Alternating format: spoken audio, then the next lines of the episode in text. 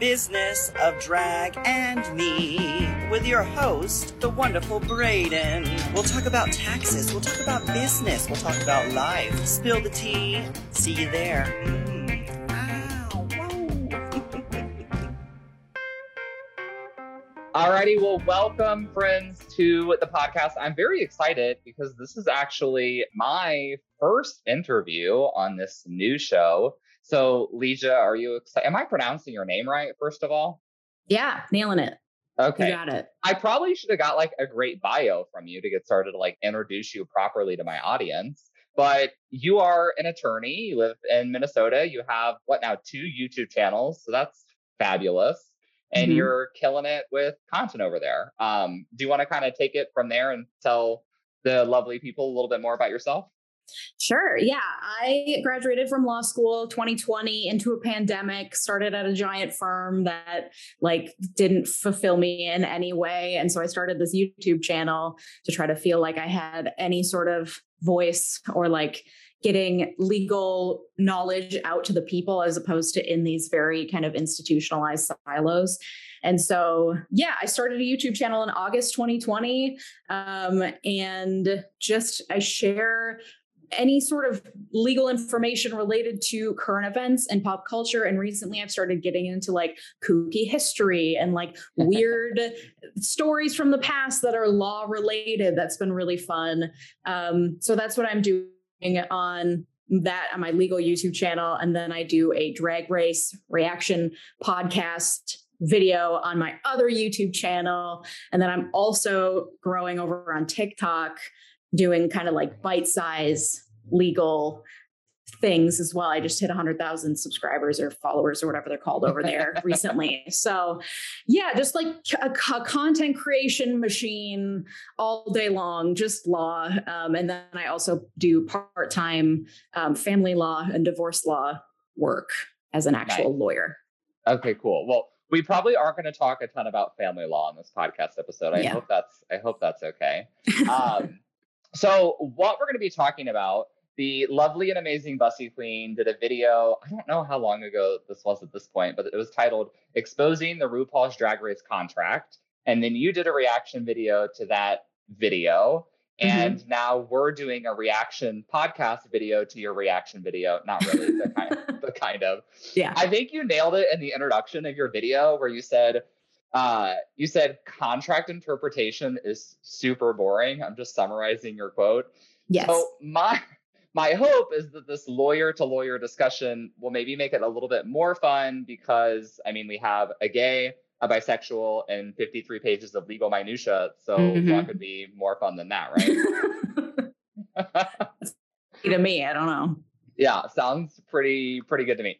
Okay, so what were you just just to kind of like kick this party off? What were your initial thoughts? Did you did you like look at the contract first, uh, or did you watch the video? And then I'm also curious, did you like watch the video start to finish, or are you doing the reaction like live while you're watching it the first time? For that one, I was doing the reaction live as I was watching it for the first time, so I had not seen the contract, and so I was kind of going off of the sections that Bussy was highlighting and, and going from there based on kind of general legal knowledge about how contracts work. Yeah. And what were your initial thoughts as you were watching this? Were, were you like, this feels correct, or this is like really, really fucking wild? Well, some of it, you know, seems absurd, but is traditional contract language, like the whole language around rights extending to the entire universe. As absurd as that sounds, it is commonly in contract language. So from the outside reading this contract, I think it is easy to kind of sensationalize some of these terms. Um, yeah. But then there were things that surprised me in terms of, and I'm sure these probably are more common in reality T V show contracts. Those are unfortunately notoriously hard to get your hands on. I've I've tried, um, but the one the provisions where like we get to film you even this is we have an expectation of privacy and we get to use anything that we film or record forever. Um, that seemed, I was surprised by that. Uh, but I would also assume it's probably pretty standard, especially for yeah. reality T V. Yeah. Like Bussy noted, uh, I think, I think she shared a, a tweet from uh, another drag queen that basically confirmed that they leave their mics on while they go to the bathroom. And I'm like, yes. Why? Okay, what are they, great, okay. What are they maybe gonna use it for? Yeah, maybe that's just a matter of convenience because it's like yeah. a big hassle to take them on and off. I don't right. know. Um, okay, so what I was thinking we would do is obviously we're not going to review this entire document. We're not going to go through every page, but kind of just talking about the sections that were noted in both of the videos. I highlighted a couple of other ones as well. Some of them I'll just kind of summarize, but others uh, I figured we do kind of like a read along. So like read a little bit, explain it, talk about it. And if the reading gets too boring, I'll, you know, just edit some of that out. So it won't be, you know, like too, too bad. How's that sure. sound? Sounds great. Okay, cool. So the first thing um, that was really noted was section one, development, production of operations. Um, they talk about the whole five additional exclusive irrevocable options to bring people onto additional cycles. And this is something I know that you're newer into, like the, um, I'm calling it the drag race universe based on what I've yes. say on your videos. Mm-hmm. Um, I started watching, I binge watched season two and season three, like on Hulu when I was in college. And mm-hmm. in season four was the first season I watched like all the way through and have been like kind of a super fan since. So I've heard these murmurs like before this contract came out that people are essentially required to go back to All Stars if they're asked. Mm. Um, so that wasn't new to me, but the five cycle things, we'll talk about the practicality of this, but the five cycle things was kind of wild, I thought. Yeah, the five cycles, you know, a year ago when I initially made this video, and that's when Bussy put out her videos about a year ago, um, a little more than, um, yeah, I had no drag race knowledge. I called the show RuPaul's over and over in the video, and a lot of people laughed at me for that, like f- for good reason.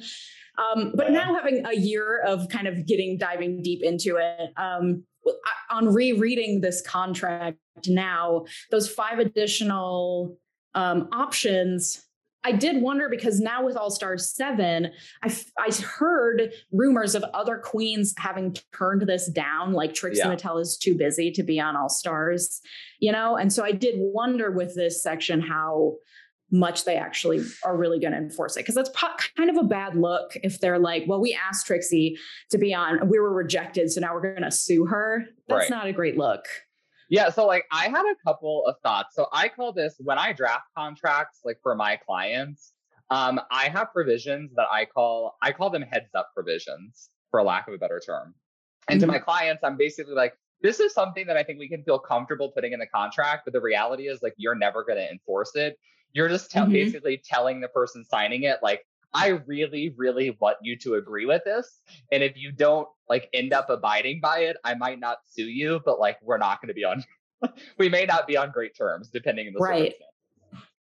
Yeah. And I think that's kind of a reality of how contract enforcement actually works that kind of gets lost when you start reading these, these terms and you think anytime any tiny little infraction of these terms happens, then a lawsuit is going to result. Yeah. Um, but that's just not practical from like a business standpoint or a business relationships standpoint. So I think, you know, while reading these terms, also taking kind of a grain of salt and a understanding that there's also kind of the external image that they have to be thinking about and the cost of bringing a lawsuit over minor infractions and all these other things that go into yeah. a business's decision to sue beyond just the contract. Yeah, super costly. And also I, I was thinking, and it's been a while since my law school remedies class. So a lot, a lot of this is like a little more, a little more gray in my mind, mm-hmm. might be fresher for you. But mm-hmm. I was thinking if they sued, like if they sued for this particular provision, like we demanded that you come on the show, you didn't do it. They would have to sue for specific performance, right? Which is like a legal remedy where you're forcing someone to do something, and courts are generally very, very hesitant to like award that. Instead, they would, you know, you would need to sue for what is the financial harm for this person not agreeing to come on the show, which I don't know, just seems like something that would never happen. Right. And how do you calculate that? But yeah, as to the whole specific performance, especially with employment contracts, though this wouldn't technically be one because they're not employees, but with like, we have the thirteenth Amendment, which is prohibits slavery and also forced servitude. And so you yeah. run into like constitutional questions when you try to force someone to work. We really don't like that yeah. generally in this country. So yeah, I think it would have to result in some sort of monetary lawsuit. And then, yeah, how do you calculate their losses by having to pick someone else who isn't Trixie Mattel to be on All Star seven, for example? Yeah, gets it gets a little wild. Okay, yeah. I don't want to, well, I feel like I was like, you brought up common law, like constitutional law, and I sweat. I started sweating for a second because that was like my worst, my like very worst class. Oh, really? Interesting, because I was a poli sci major in undergrad, right? Oh, funny. Um, this is why I ended up going into tax law, because I didn't mm-hmm. want to read eighty-page court opinions. Mm-hmm. It turns out that's was fair. Like my vibe. Um, okay, if people are li- if anyone's listening to this podcast episode, they might also be thinking like, kind of, what's the idea? What's the purpose behind this? Right. So I think, would you agree that your, like your channel is more entertainment focused, right? My law channel? Yeah. Yeah. Yes. Yeah. It's definitely education. Edutainment is the yeah. term. Edutainment. I, I like that. Yeah. So it's, edu- mm-hmm. so it's educational and it's uh, entertainment. I'm just contrasting that with like the idea with this show is, I mean, if a ton of people end up listening to it because it's entertaining and educational, that would be fantastic. But the audience we're speaking to, or I'm hoping to speak to, is like the queens directly. So mm. if you potentially are listening to this and you want to go on the show, like, what are you agreeing to? And I realize it's kind of a, a narrow audience. Um, mm-hmm. But that's kind of like the why behind these. I have some other, some like Drag Race queens that are going to come on and talk about it uh, as much as they can in terms right. of the N D A, which we're going to talk about yes. in a little bit. Okay, yeah. so we, we talked about the whole additional cycles thing. I think that's kind of interesting. Next, there's this whole thing about the copyright with regard to obviously what you're creating on the show, but what you're creating before the show. And because mm-hmm. I know that you have worked in copyright, you have a little bit of background in I P. Can you mm-hmm. briefly explain to everyone? Uh, first of all, it never hurts to explain the difference between a trademark and a copyright, but then more specifically, mm-hmm. how copyright actually works. Yeah, I realized I forgot to include that in my little intro bio. The law firm that I worked at before kind of going solo on YouTube and doing family law, I did intellectual property work. So Um, I do have a little background knowledge there. So a trademark versus a copyright. A trademark is something that a business is going to use and put on a product that identifies the source of that product. So if you buy a shoe and it's got the Nike swoop on it, you know where it's coming from and you have a certain expectation of the quality of that product. That's the purpose of a trademark. It's really for consumer protection because Nike has a protection over that mark. So no other business can go and slap a Nike mark on some random shoe and consumers would then be hurt thinking they're buying a Nike when they're not. So trademarks are slogans, brand names, that kind of thing. Copyrights are creative works, and they are meant to protect the creator, the author. Um, so that's going to be music, any photography, any kind of art. It's it spans kind of a wide range. Anything written that's longer than like a short phrase. Um, short phrases are going to be in trademarks. Longer sentences, poetry, et cetera, is going to be in copyrights. Um, and copyrights, with a trademark, you have to register your trademark. There's a whole process with that. Copyrights, they are created the second that you make something. So if you take a photo of something, it becomes your copyrighted work immediately when you take it. Even if there's a million, like if you go stand in front of the Eiffel Tower, there's a million photos of the Eiffel Tower. But if you take a photo that looks like every other photo, but you took it, you own the copyright in that photo. Um, so... You own the copyright. You can register it with the federal government. That helps if you're going to like sue someone for copyright infringement. But generally speaking, the rights are there the second that you make something with copyrights, yeah. which is cool. Yeah, I'm a fan of registering copyrights as well. A lot of people, mm-hmm. you know, they just don't do it. But what I what I tell a lot of my clients is that you're big, like the biggest uh, kind of impact you can have with a copyright is telling someone, "Hey, I registered my copyright." So if you mm-hmm. don't cease encroaching on it, like I'm going to sue you and then you'll have to pay my attorney fees because mm-hmm. your damages might not be that high, but your attorney fees could be, and registering the copyright, you know, helps with that, which is great. Okay. Right.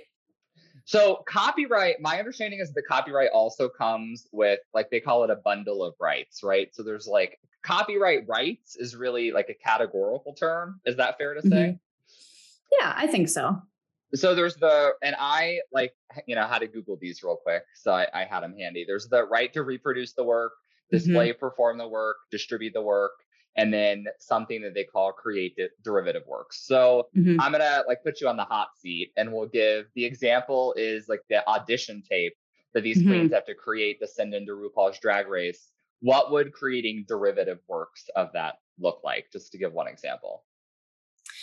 So if you take your audition tape and you, even if you just put it on YouTube, that could potentially count as a derivative work. Or if you uh, set it to music or make like a remix of it or use a clip from it or take screenshots of it and put it on a website, or um, take if if they were to take the sh- it on the show and put it as a snip in part of RuPaul's Drag Race, an episode of it, that would be a derivative yeah. work.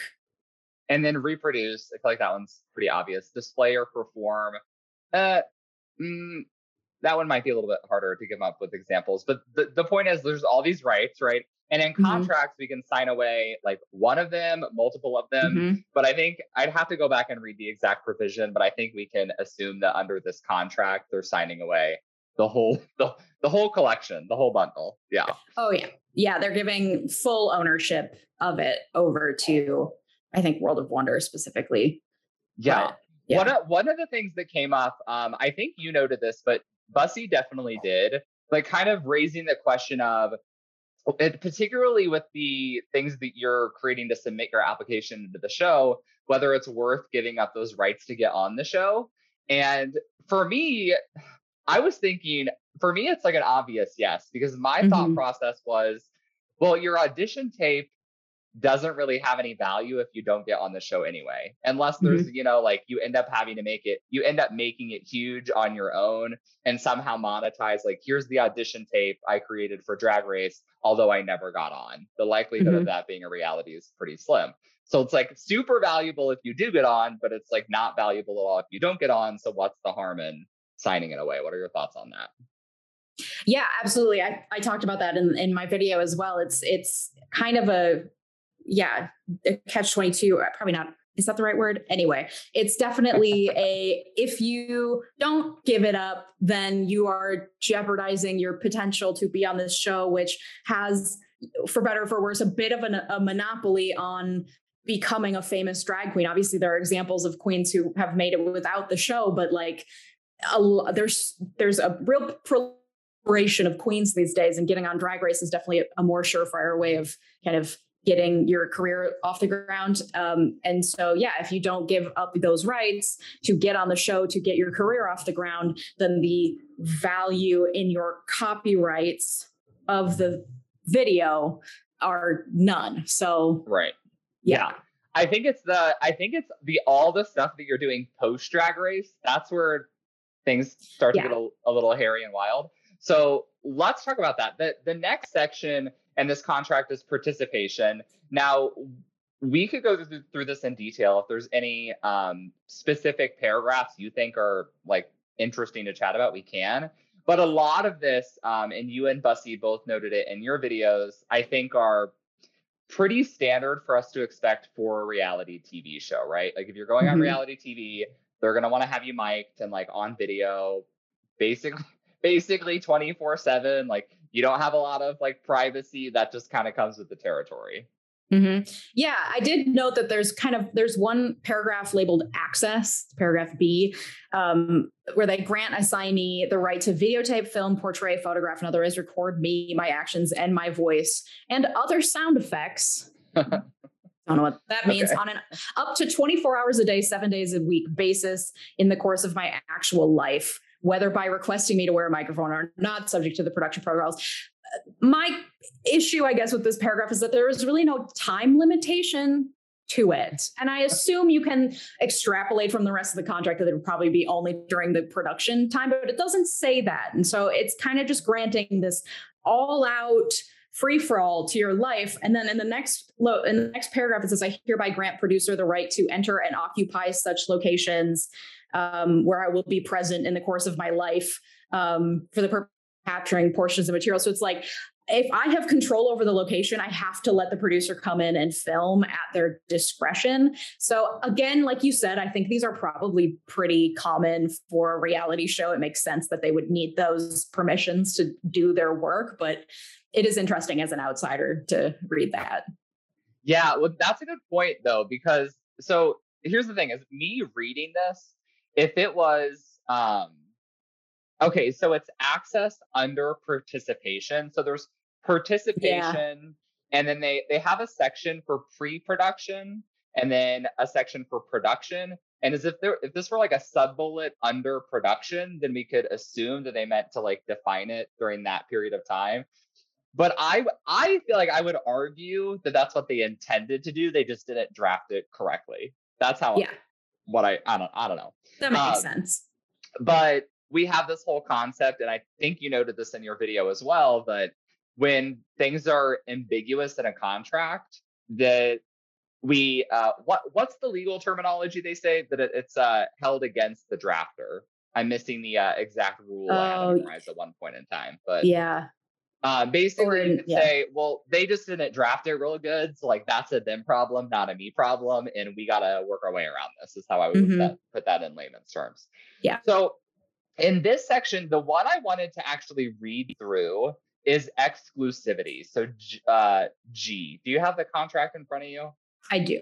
Okay. So, little g, it says, I agree from the effective date of this agreement and until twelve months after the initial broadcast of the last episode of the program in which I appear, this is called the exclusivity period, that my appearance and participation will be exclusive to producer and all me- media. So timeline, let's like, let's talk timeline first. They say twelve months after the initial broadcast of the last episode. So if you're recording this, you know, summer last year, last episode comes out April thirtieth on V H one, then it's one year from April thirtieth of this year, mm-hmm. correct? Correct. Okay, cool. Um, literally, literally everyone, when you're reading contracts, it helps it helps to read them with a friend, just so yes. you can be like, did we read that sentence correctly? Is that yeah. what that means in real English? Yeah. Yeah, in real English. All right, so that is our exclusivity period. And so it says here under, it will be exclusive to producer, so it's a production company, and all media, except that I shall be allowed to make or appear in any live performances and personal appearances, which they're going to define as live performances, provided that I do not publicize, advertise, mention, or promote my appearance in the program in connection with such live performances. So we're going to stop there. This part to me seemed very vague. I thought maybe you would have a better idea of what they meant by that. Right. But what I was picturing this to be for is to allow the queens to continue to do performances, one-off performances, gigs, whatever, um, as long as they don't bring up like, hey, I'm going to be on the new season of Drag Race or something, because I think they want to have tight control over the publicity yeah. side of things, but they don't want to necessarily bar the queens from doing any performances at all during the course of the, the okay. exclusivity so period. That's what I thought as well. But like, since the confusing part to me was, this paragraph is for up to one year after the show airs. Mm-hmm. So then it's like, can you not book a live performance and then promote yourself as a contestant on the show after the show's airs? Mm. Because that's like what the term says, which really doesn't even make any sense from a practical perspective from mm-hmm. the, you know, production company wanting them to probably promote the show. So yeah, I don't know. Maybe I'm misinterpreting it, but I would also argue that's like a little bit of a drafting issue. I don't know. I think that's makes perfect sense. I think your interpretation yeah. makes sense based on what it says. It doesn't make sense that they would have drafted it that way because, but again, I think that they really do want strict control over the publicity of Drag Race, especially there are some more provisions further down that I'm sure we'll get to that they kind of seem yeah. to want some tight control. Yeah. I think what they're going for is they don't want you like, I don't know, like they don't want you like producing a show that it's like, you know, Drag Race Rewind, where you're like using their name in the show and promoting the fact that you were on the show. I, yeah. I don't, I don't know. That's getting real wishy-washy, but I think that's like the intent behind it. Okay. So um, I'm skipping down a little bit, uh, uh, starting at in consideration of the foregoing, And subject to producer's request, participants shall receive payment in the amount of one thousand dollars per show. Um, so I think I skipped a little bit, but this is basically saying if they're required to be in shows, they're, I think, at the producer's request. That's confusing. They'll be mm-hmm. paid a thousand. They'll be paid a thousand dollars. When I was watching Bussy's video, he was making it sound like it was saying at producer's discretion, they would pay them a thousand dollars. But producers request, I don't really know what that, like they're requesting them to do a production. And then if they agree, they'll pay them a thousand dollars. Yeah, that's kind of weirdly drafted. In consideration of the foregoing and some producers request, participants shall receive payment in the amount of one thousand dollars. Producers request of what? That they perform, or that the producer yeah. requests that they get money? What is the producer requesting in this sentence? Yeah, so this would be a circumstance where if I'm going to sign this contract, I want to know, is it, are you requesting me to do this? And then if I say yes, you're going to pay me. Or are you requesting that, like, whoever you're entering the agreement with to have me perform is going to pay you, in which case you'll pay right. me, because those are two very, very yeah. different things. Okay. There's a lot more in this paragraph. I don't think we need to read the rest of it. Mm-hmm. What do you think? Okay. So another thing I was thinking about is this also requires participation at DragCon. So that's under mm-hmm. I. I'm assuming you've not been to DragCon yet. Not yet. Okay. If you go last or if you go next year, can we hang out? Yes, that would be okay, great. I think I think that'll be fun. I went um I went last month, like before I had announced this new business to anyone, and I got mm-hmm. super like slash dash uh slapdash, that's the expression, business cards made through Moo, and uh-huh. shamelessly just paid for a lot of meet and greets to hand out business cards. Oh, smart. Um, and half the queens were like, this is genius, and the other half were like, who are you and why are you, why are you giving this to me? Which, you know, fair on their part. Yeah, like they're getting paid sure. pic- pictures of the people all day. But it was uh-huh. very fun. So yes, you should yeah. go and, and Sounds we'll great. Hang out next year. Absolutely. Um, so essentially this contract requires them to attend DragCon, which, you know, not that surprising. What mm-hmm. I really want to do, so I'm super interested in the finances of it all. So mm-hmm. I've emailed a couple of queens that I met at DragCon, and I am trying to get them booked on the show to talk about how much they actually spend on mm-hmm. their booth, on all their merch, uh, what their markup on their merch is, and what their anticipated profit is. Whether they'll want to share all those numbers, I don't know, but I'm excited to talk about it. Um, Absolutely. It's just kind of wild to me that they're getting paid. What does it say that they're getting paid? one thousand dollars yep. uh, for a U S-based queen, or for, oh, U S-based DragCon. And so then if they go to U K DragCon, they get three thousand dollars, which it doesn't say in here that they're going to pay for their hotel or flight right? or anything. Yeah. Right. And then if you saw some of the booths, some of the booths these I've heard. Have, it's yeah. wild. Do you know, do you know Simone from season thirteen? Are you familiar with yes. her? Yes. Yes. Okay. So she was the winner, and mm-hmm. her booth was probably the coolest. It was like a giant white wall. And yeah. it said Simoma on it. and, and then you couldn't see her because she was like on the other side of the wall. So like you had to oh. do the meet and greet. But oh, it was I Simoma. See. Yeah, it was called Simoma. And then she had um, like all of her like favorite looks like inside the oh, Simoma that's museum. Cool. Like when you yeah. have a look. But I can only imagine, like I'm sure she had to hire yeah. someone to set all that shit up. So absolutely. Spending. I would guess that uh some of them just have like a table and some merch, and they're probably spending a thousand dollars, but I would assume some probably spend up to like ten K to go. Absolutely. Yeah. It doesn't like, even, even if you sell merch, you know, it yeah. doesn't seem like a money-making situation. Yeah. yeah. You're hoping, I feel like it's one of those things where you're hoping to really capitalize off growing your fan base while you're there, mm-hmm. I would assume. Okay. I could talk about DragCon all day. It's such a good time. But let's chat about management options. I'm yeah. going to have to control find this paragraph because I did not put in my notes which paragraph it was. There it is. It's M. Paragraph little M. Yep. So, okay. Uh, this says, I hereby grant to producer the exclusive option to serve as my exclusive manager pursuant to an agreement to be no- negotiated in good faith between producer and me in accordance with industry standard. And Lija, where do we, where do we want to start with this sentence? uh, exclusive option to serve as my exclusive manager. Uh-huh. Tell me about that. So the way I interpret that is exclusive option to me means that it's like, we're the only ones that you yeah. could even consider working with as a manager. But mm-hmm. we have the option whether or not to take you, but you don't have the option to seek any other management out. Yeah.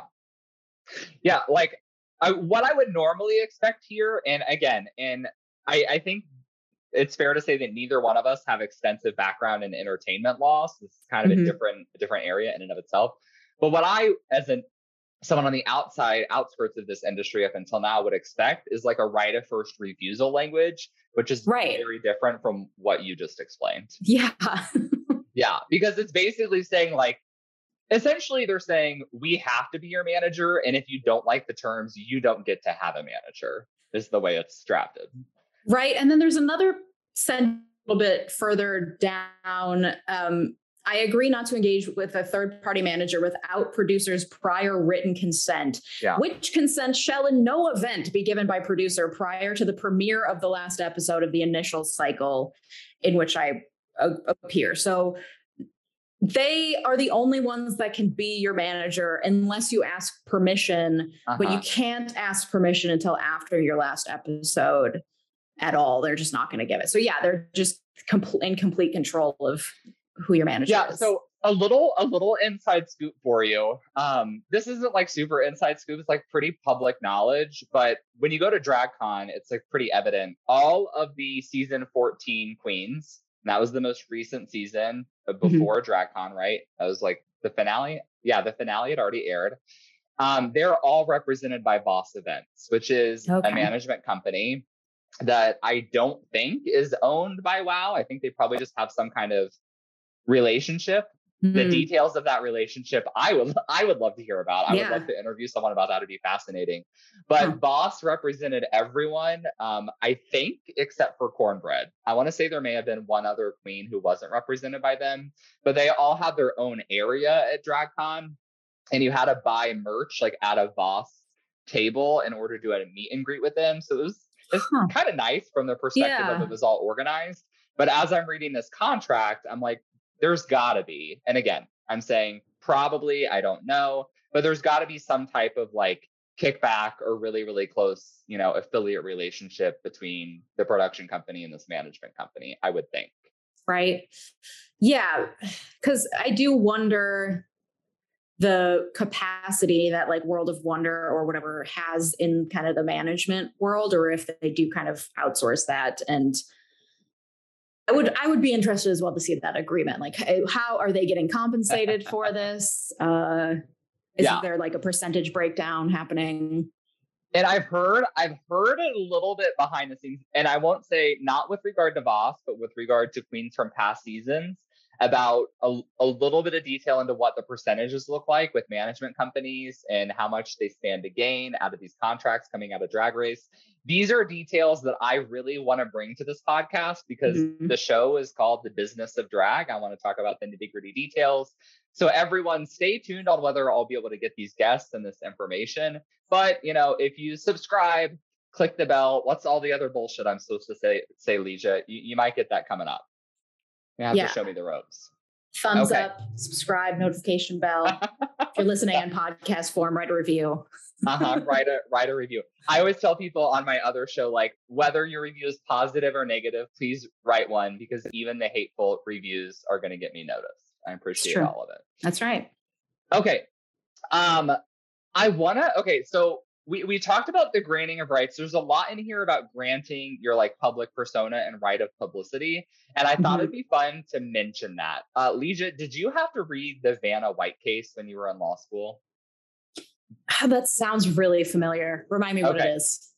So I brought this, I brought this up because uh, A, it's like a really fun tie-in to the most recent season while we're recording yeah. this, because they just did mm-hmm. a Vanna White runway, right? Mm-hmm. Um, so there was a Vanna White case, and I'm gonna I'm gonna just give everyone the brief bio. So first of all, this deals with the right of publicity. I'm stealing this definition from LexisNexis, uh, which prevents the unauthorized commercial use of an individual's name, likeness, or other recognizable aspects of one's persona, um, specifically for commercial promotion. So key term, commercial promotion, right? Mm-hmm.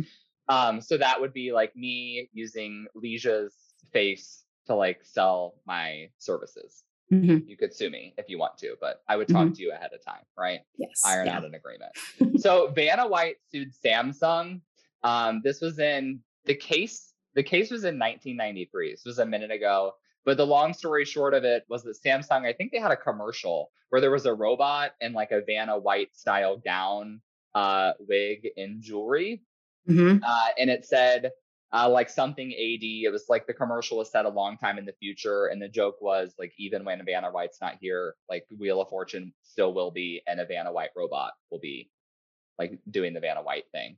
And mm-hmm. she sued for using her name or likeness, initially lost, appealed. And then, uh, the court actually, uh, overturned and sided with Vanna White, saying that, uh, that was a right of publicity. So I don't know how fun that story is for everyone else listening, but fun little Drag Race tie-in, and kind of explains what the right of publicity is, I think, to a certain extent.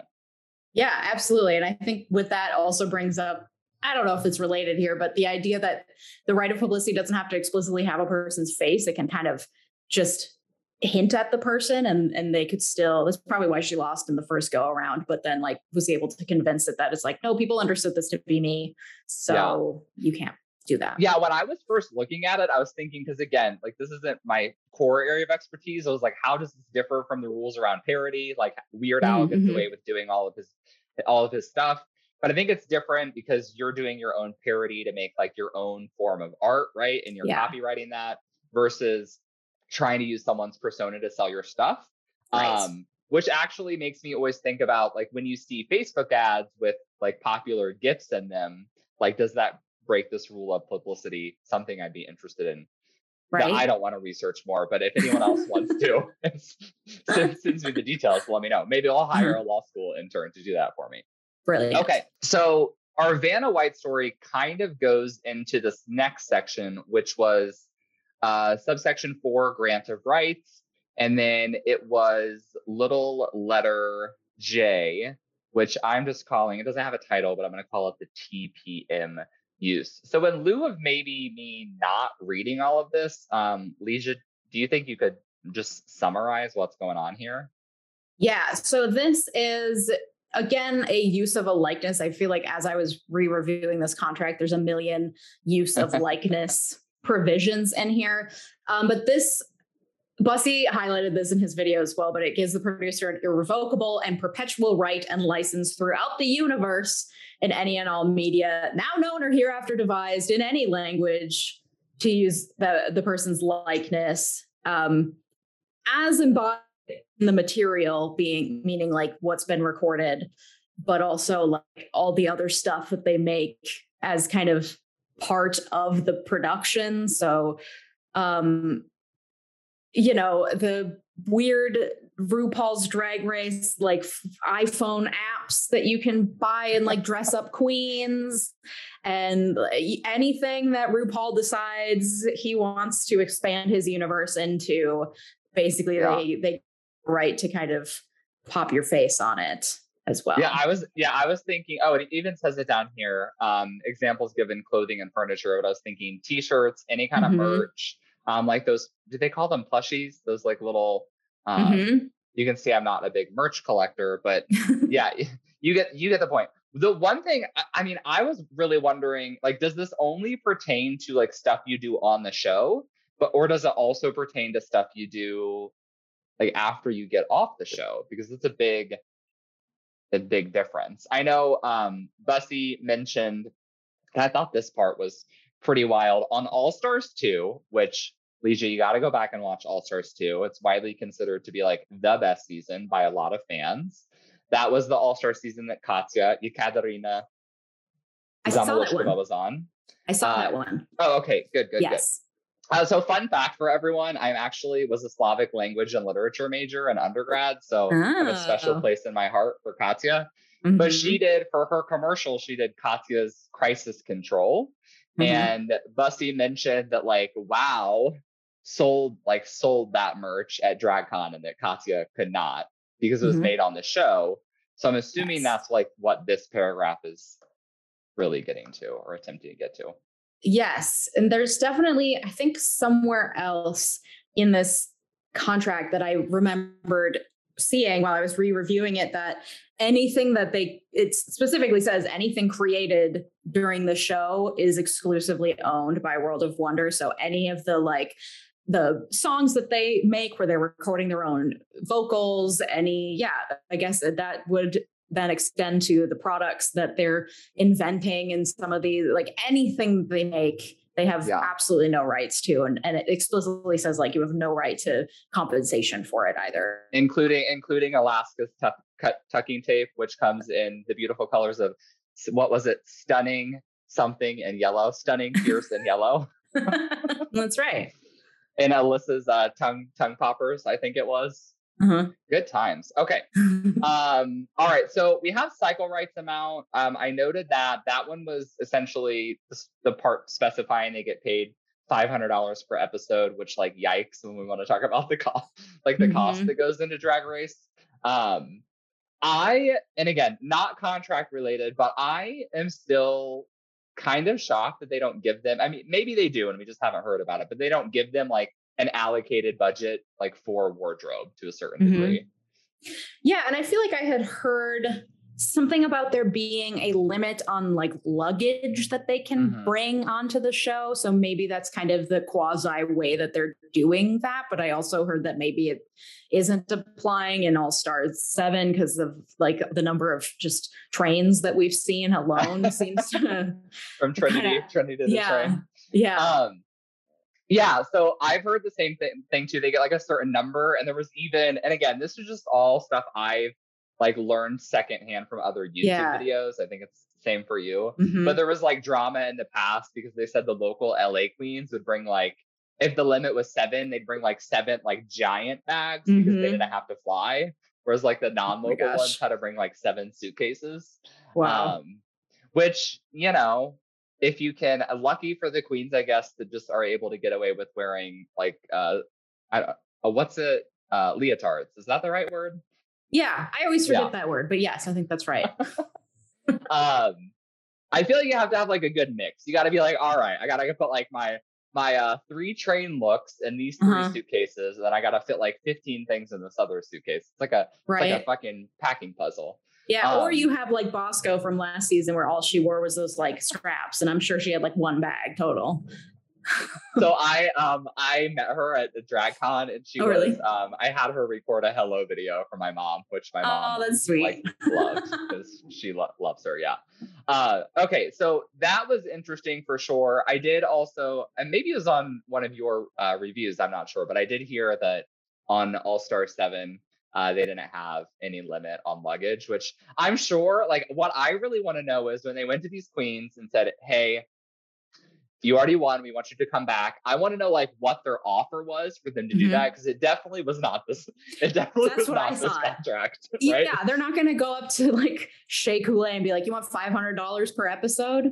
Yeah, I feel, that so seems... I wonder, like, I really wonder if they offered to pay them more, or if they just said there's going to be, like, prize money for everything, like mini challenge yeah. prize money, we're gonna have like runway, like whatever, and also no one's getting eliminated, and we'll pay for as much luggage as you want to bring, or if yeah. they actually got paid more per episode, who knows. And the final prize is higher, right? Isn't it like one hundred fifty yeah. two hundred thousand? I think it's two hundred. I think it's two hundred, two hundred this time. yeah yeah um so Jinx is gonna have a really good time spending that money, I think. Yeah, I think you're right.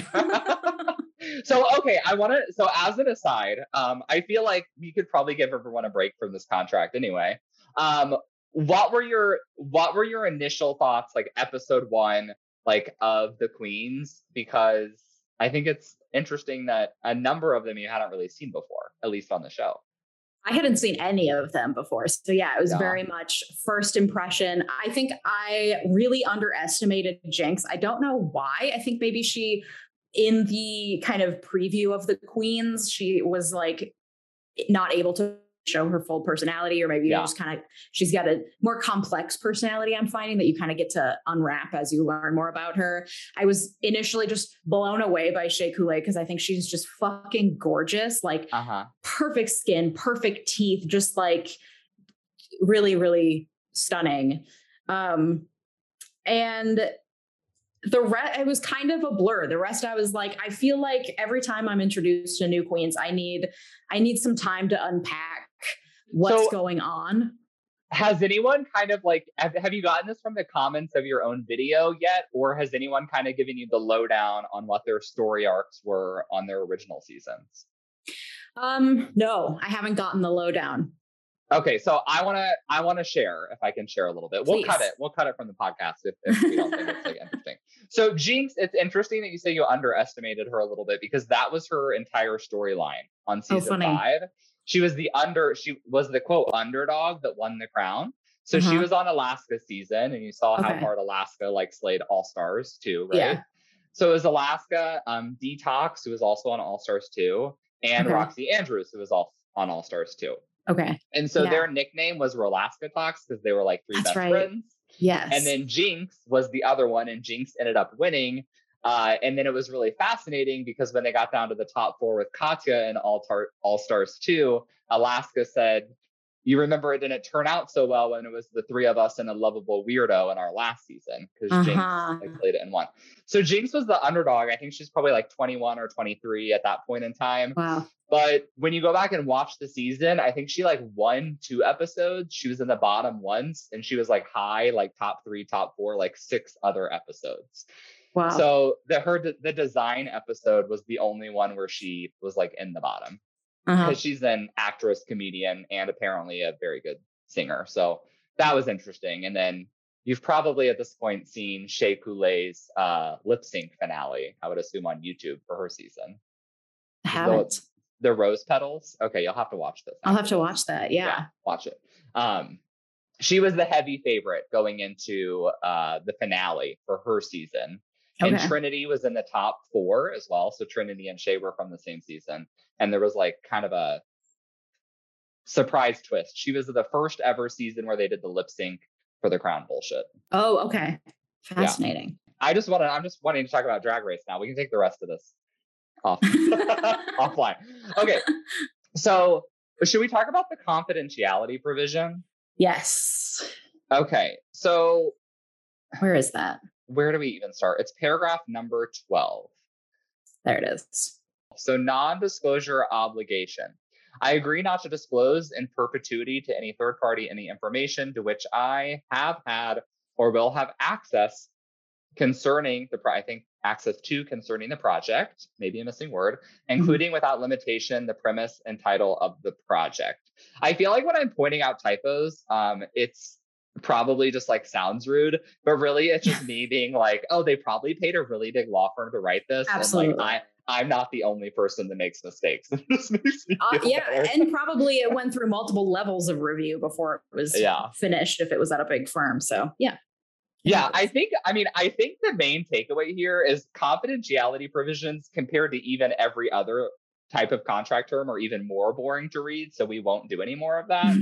uh, It's essentially just saying like, don't say anything ever for the rest of your life, or mm-hmm. we will sue you specifically for two million dollars. Specifically. That's right. Specifically. So do you want to talk a little bit about like what, like what liquidated damages means in contract terminology?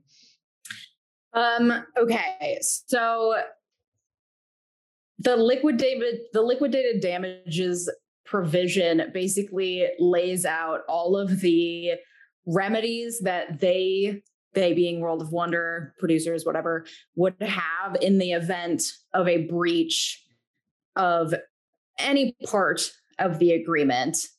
Um, and sometimes it'll just say like actual damages, but sometimes, most of the time, there's going to be like a number.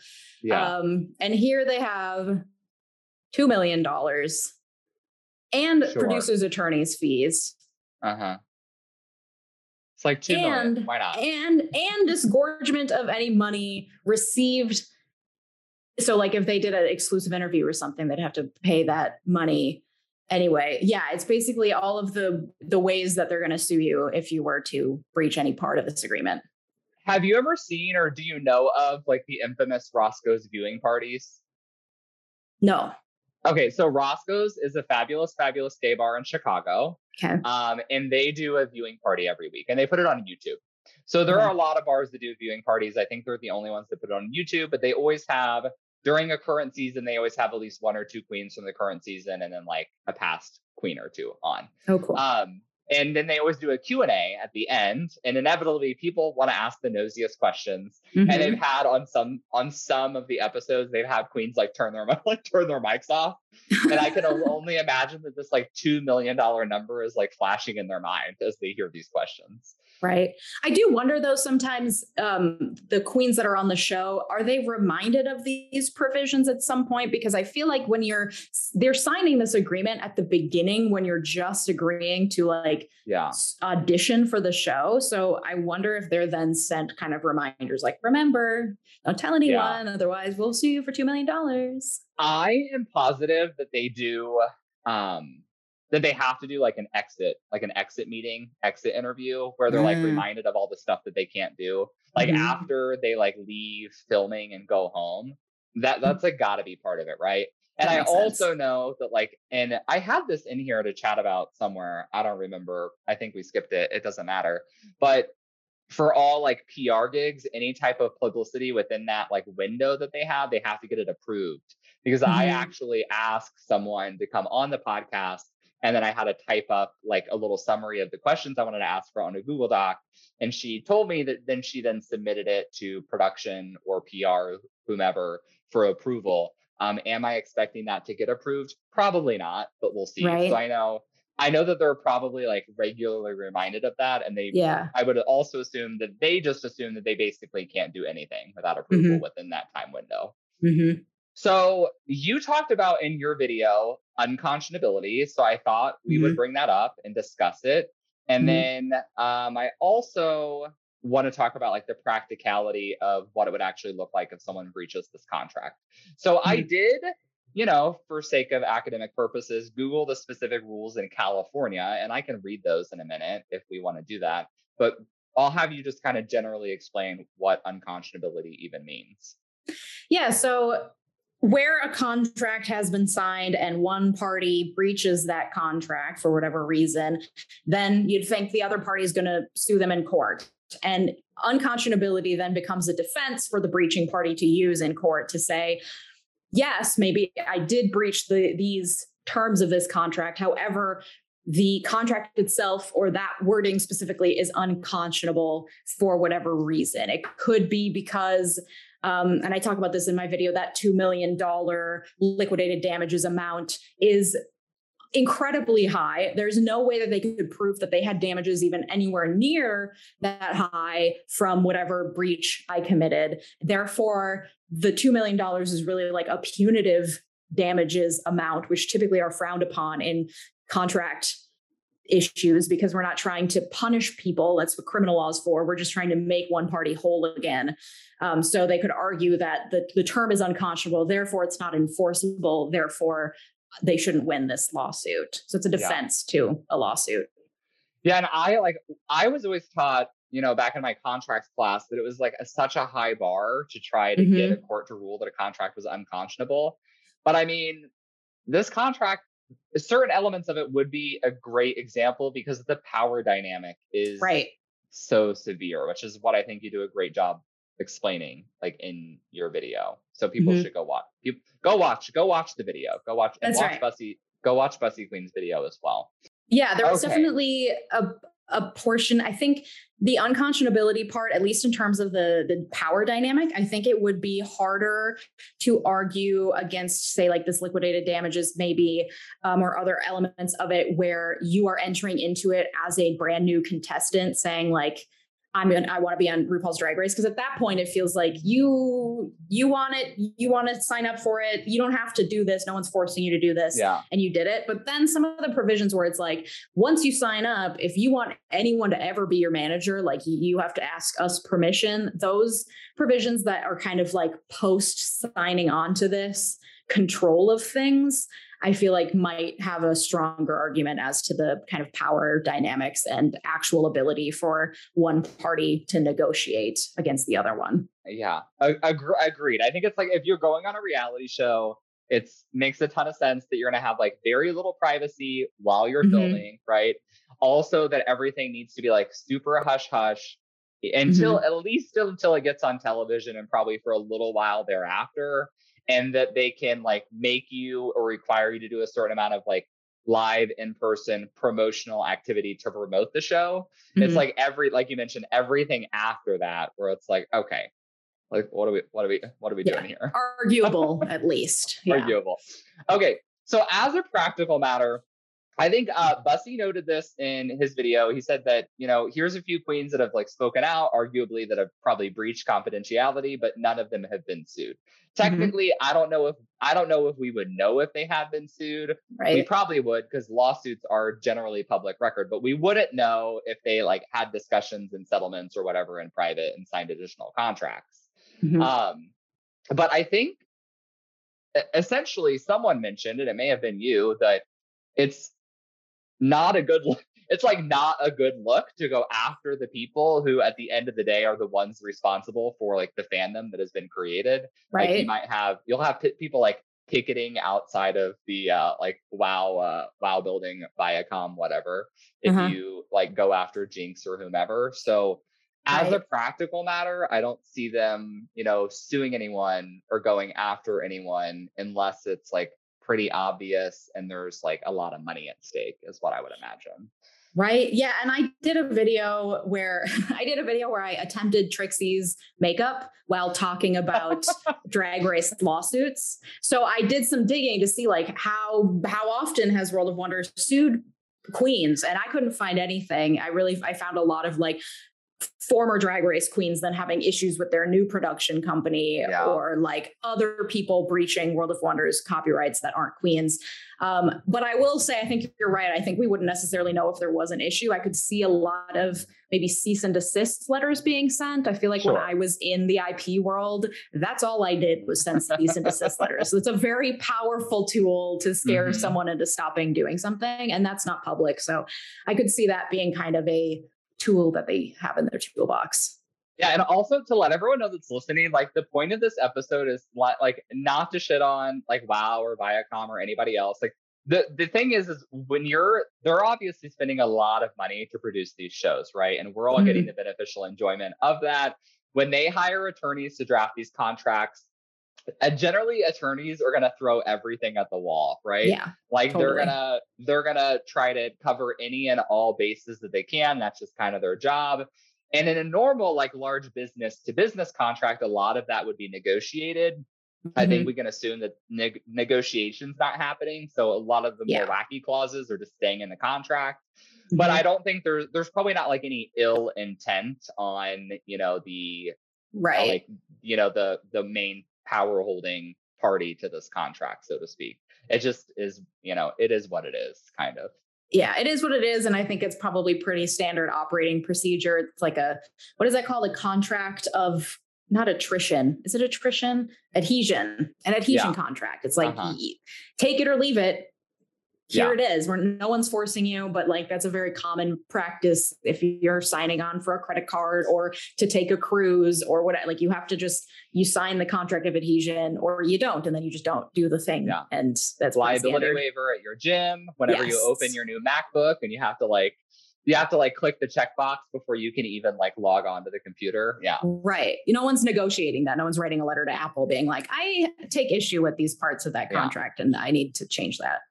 I had my contracts professor like did scholarly writing on those types of contracts and wanted to get like real into it during our lectures. And all of us were like, no, thanks. We're cool. We are cool. Yeah. All right, Leeja. Um, as we start to wrap up here, let all of the lovely people know where they can follow you. If they want to be like your best friend now, how they should do that. Mm-hmm. So my main YouTube channel is just my name, Leeja Miller. That's spelled L E E J A. Um, my drag race channel is um, a separate channel that now I'm all of a sudden blanking on the name of my own channel. So it's it's called, sorry, it's called the Real Life Network because I, I tell everyone I'm a real life lawyer on a mission to demystify the law, blah, blah, blah. So I have Real Life Network is the name of my second YouTube channel where I have my drag race podcast called Drag Me with Leeja Miller.